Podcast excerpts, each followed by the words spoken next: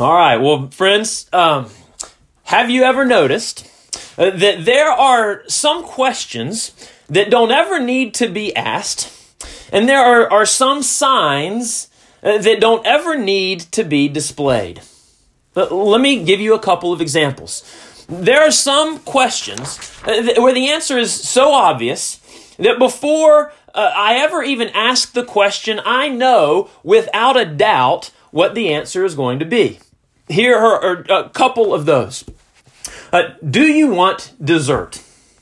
And that question never needs to be asked in my house. The answer is always a resounding yes. Every time, without hesitation. It doesn't matter if it's eight o'clock in the morning or three p.m. in the afternoon or in the middle of the night. We want dessert, right? You don't ever have to ask that question in my house. Here's another one. Should we watch a movie? That question is completely unnecessary. If it involves a screen, my kids want to do it. You don't have to ask twice. In fact, you don't even have to ask once. The answer is always yes. There are some questions where the answer is so obvious that the question isn't worth asking. And there are some signs that are so obvious that they aren't worth the ink that printed them. Consider these, for example. Now, unless you are from a foreign planet and don't know what a peanut is, this sign is completely unnecessary. It's the most obvious thing in the world. Okay? Or, or how about this one? Whoa. How about this one? Now, notice the verbiage on the sign that is circled. Now, now I've got to tell you, I am genuinely worried for anyone who needs that sign, okay? If there is someone out there who thinks that the actual size, that that is the actual size of a hot dog that they're going to buy for fifty cents, they don't need a, a, a sign telling them that it's not. They need a hospital to be admitted into, okay? Or, or what about this one? No commentary is necessary here, and neither was this sign. Of course, a cheeseburger has cheese. And then there's this one. Said absolutely every product ever. Totally and completely unnecessary. And then there's this. Now, if you are old enough to read this sign, you do not need it. Okay? No one who is old enough to read this sign has ever, ever made that mistake. And then finally, here's my favorite. This sign is completely unnecessary because what it is warning us of is literally, physiologically impossible, right? Those signs don't tell us anything that we don't already know. They aren't informing us of anything new. As far as signs go, they're pointless. Some questions are so obvious that they don't need to be asked, and some signs are so obvious and apparent that they don't need to be given. And as we continue in our Epiphany sermon series this morning, considering the signs that Jesus has given us in the Gospel of John in order to make himself known and to reveal his glory to the world, today we come to a question that Jesus asks that seems completely unnecessary, which leads to a sign that Jesus gives which appears to be completely obvious. But as we consider this story from the Scriptures, and as we examine our own hearts in light of this passage, what we begin to see is that there is so much more going on in this account than there initially appears to be. And what at first glance seems to be completely obvious and unnecessary may not be so obvious after all. So if you have your Bibles, I want to invite you to turn with me to John chapter five, beginning in verse one. As we consider the third sign that Jesus gives in the book of John, with the healing at the pool of Bethesda. Now, this story uh, really gets going when Jesus asks an obvious question. While at a feast in the city of Jerusalem, Jesus makes his way to the pool of Bethesda, which was a place that was known for healing. We know this because of a verse that is likely missing from your Bibles. If you notice, unless you have a King James Version or a New American Standard Version of the Bible, there is no verse four in chapter five of the book of John. And that's because this verse was not found in any of the earliest or the most accurate manuscripts of the New Testament. And so scholars believe that it was almost certainly added in at a later date by a scribe who was attempting to explain what was going on in this passage. And in most Bibles, there's a footnote that explains this. And what verse four uh, would have said, if it was included in your Bibles, was that at certain times, an angel of the Lord would come and stir the waters of the pool, and that whoever stepped into the waters first, after they had been stirred, was healed of whatever diseases they had. And so unsurprisingly, this was a place, as we see in verse three, that a multitude of invalids, the blind, the lame, and the paralyzed, would spend their days. They were waiting for the waters to be stirred by an angel in hopes that they would be healed. And it is into this scene that Jesus enters and encounters a man who had been invalid for thirty-eight years. Now, when Jesus saw him and knew that he had been there for a very long time, Jesus asks this man one of the most obvious questions that's ever been posed. In verse six, Jesus asks, "Do you want to get well?" What an unnecessary question. Question. I mean, think about it. This man has suffered for most, if not all, of his life. His thirty-eight years of living as an invalid was already longer than the average lifespan in those days. He has spent a literal lifetime in pain and suffering. Of course, he wants to be healed. If you've ever walked alongside someone who has suffered in any way, for any length of time, you know how strong the desire for healing is.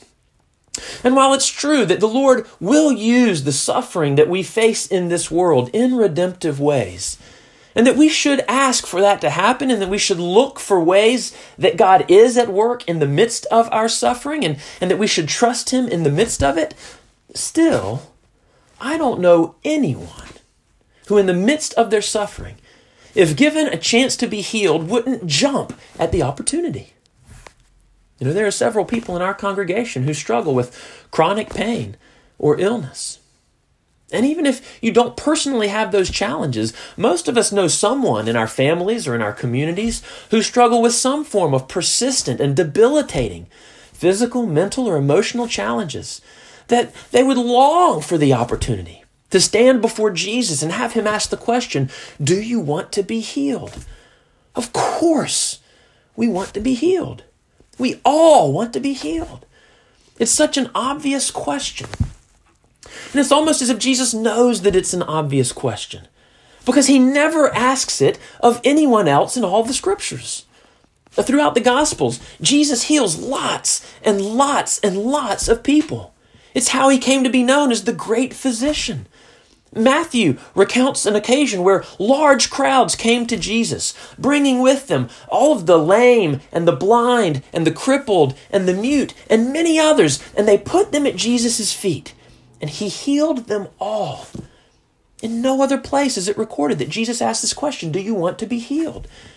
Because it appears to be an obvious and completely unnecessary question, until we consider this invalid's response, and until we consider what our own reply to that question might honestly be.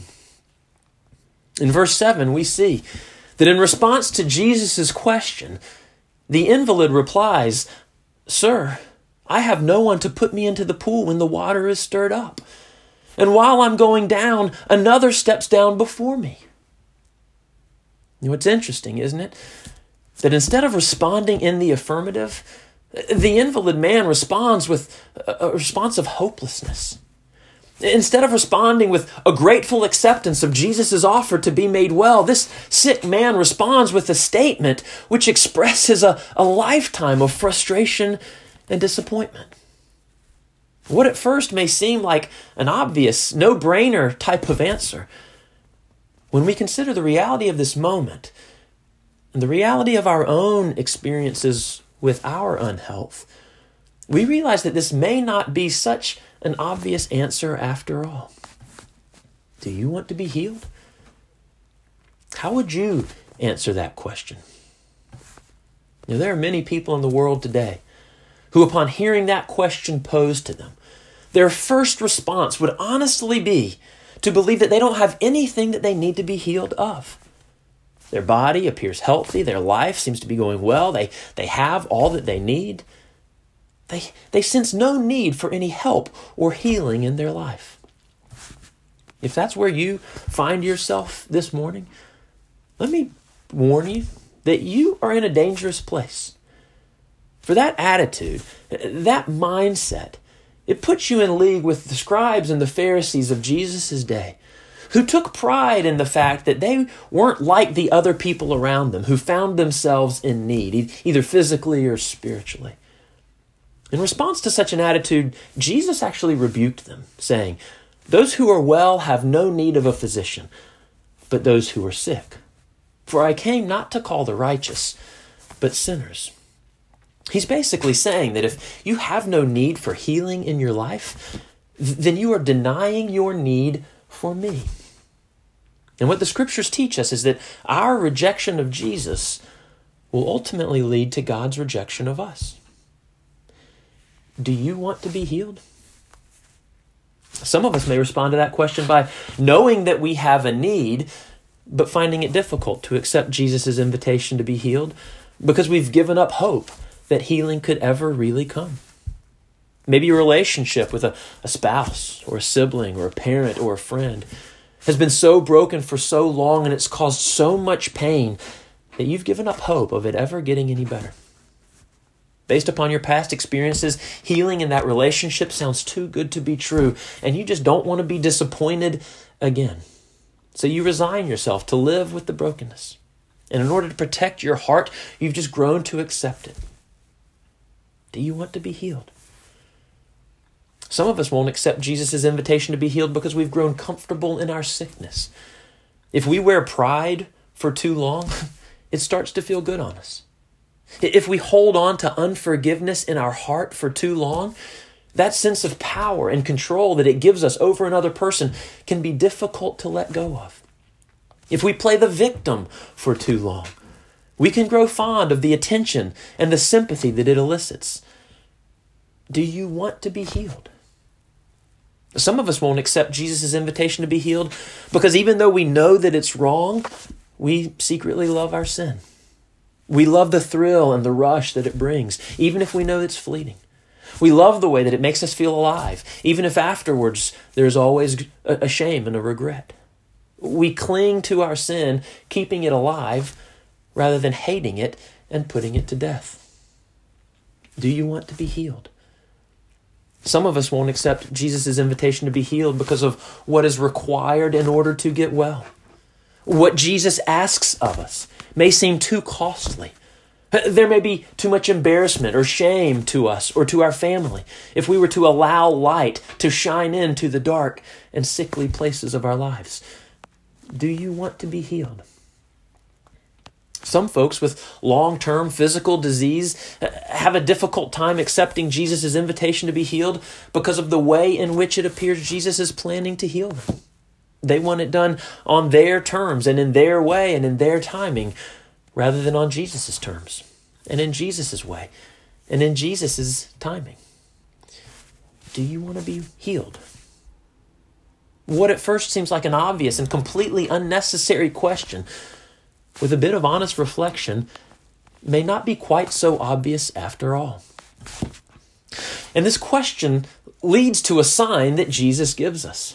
which at first glance appears to communicate a very obvious message. Jesus heals the, the invalid man and restores his ability to walk. It's a sign that demonstrates that Jesus is able to heal the sickness and the brokenness in our lives. He has the power to restore what has been wrecked and to make right what has gone wrong. He can heal your sickness. He can take away your pain. He can remove your anxiety. He can eliminate your fear.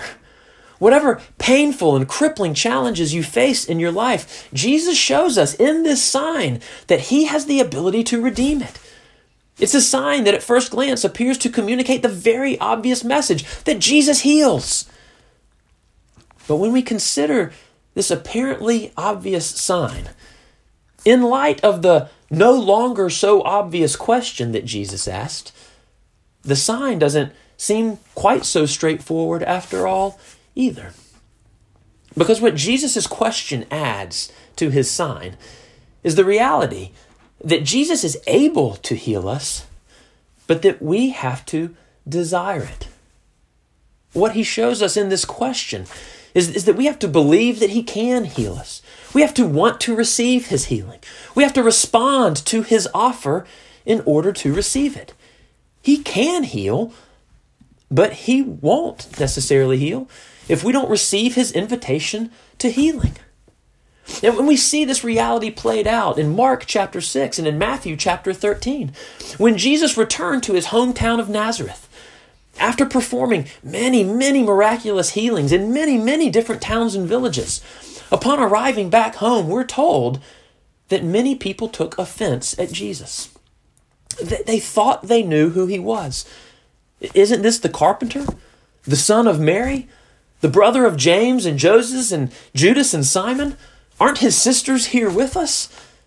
They had their own opinions of who Jesus was already formed and settled in their minds. And those opinions didn't include Jesus as the divine Son of God who had the power to heal their brokenness. And as a result, we learn that Jesus could do no mighty work there.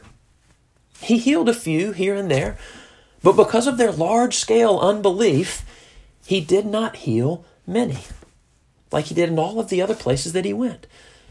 This doesn't mean that he couldn't heal them, but likely that they didn't ask him to. They didn't want him to. They didn't receive him as one who could heal them. They didn't want to be made well by Jesus. And so what first seems like an obvious question turns out to be not so obvious after all. And what at first looks like an obvious sign may not be so straightforward after all. Do you want to be healed? Jesus has the power to heal if we will receive his offer. And this ought to cause us to ask ourselves the question, how about us? How about you? Do you want to be healed? With this third sign in John chapter five, Jesus shows us that he wants to do a healing and restorative work in your life. He wants to take what is broken and make it whole. He wants to take what has been robbed by sin and sickness and death and redeem it with wholeness and with health and with life. He wants this for you, and he's able to do it for you. In Matthew chapter eleven, Jesus defines himself in this very way by these very acts, that in him the blind receive their sight, the lame walk, the lepers are cleansed, the deaf hear, and the dead are raised. It's a sign of who he is. But then in the end of that description of himself, he says, "Blessed are those who are not offended by me." Jesus is able and he's willing to heal you. The question is, will you allow Jesus to do the healing and restorative work that he wants to do in you? Will you not be offended by him? Will you trust in him to heal you in his way and in his time and by his means? Will you follow the instructions that he gives you for healing in his word and by his spirit as best as you're able in order to receive it? You know, church, we don't have to do this perfectly. The invalid in our story certainly didn't. He responded with an he he didn't respond with an enthusiastic acceptance to Jesus' question and, and with a thankful heart for Jesus' offer. Instead, he he simply stood before Jesus and acknowledged his brokenness. He confessed that he had tried to do everything he knew how to try and had come up empty. He simply accepted that he could not fix himself in his own power. And when Jesus gave him an instruction to get up and walk, in a literal step of faith, he obeyed what Jesus told him to do. And, and it worked. We simply need to do the same. In order to receive the healing that Jesus wants to bring into our lives, physically and emotionally and spiritually and in all of the ways we need healing, we simply need to acknowledge before the Lord that we can't fix ourselves and that we need his help in order to be made well. We need to acknowledge our brokenness and our need and our dependence upon him for our health in this life and in the life to come. We need to be willing to take whatever steps the Lord instructs us to take. It may be confession and repentance. It may be seeking reconciliation of some form. It may be seeking prayer from the church, as we heard from our reading from James this morning. You know, there's a time of prayer available after every Sunday service for anyone who desires it. Whatever steps of faith the Lord instructs us to take for our healing, we should take. And then we trust him to work in his ways and in his time and by his desired means. And when we do that, we can trust with all confidence that he will heal us. Psalm one oh three, which we read responsively earlier, reminds us that God is a God who heals all of our diseases. He will do it. We simply need to join our voice with the psalmist from, from Psalm sixty-nine, who in the midst of, of trouble prays this prayer to God. At an acceptable time, O God, in the abundance of your steadfast love, answer me in your saving faithfulness. Deliver me. And God will do it. He will heal all of our diseases if we ask him to, if we will receive his gracious invitation. Church, with this third sign that he performed from John chapter five, Jesus asks an obvious question that might actually not be so obvious after all. And he gives us an obvious sign that actually might not be so obvious after all. Do you want to be healed? It's a question worth wrestling with, deep in our hearts and our souls. Because as we see through the healing of the invalid at Bethesda, Jesus has given us a sign. He desires to heal us, and he is able to heal us if we will receive it. It's a sign worth contemplating. So how will you respond? My prayer is that each and every one of us, trusting in the Lord's ways and in the Lord's timing and in the Lord's chosen means, that we will all experience the healing work of Jesus in our lives, and that it will be to God's glory and to our good. Amen. Amen. And now, church, let us continue on in our worship as we come to the time of the Apostles' Creed, where we confess what we believe to be true about our God, including the great power that he has for us. So, church, let us say together what we believe. Saying together, I believe in God, the Father Almighty, creator of heaven and earth.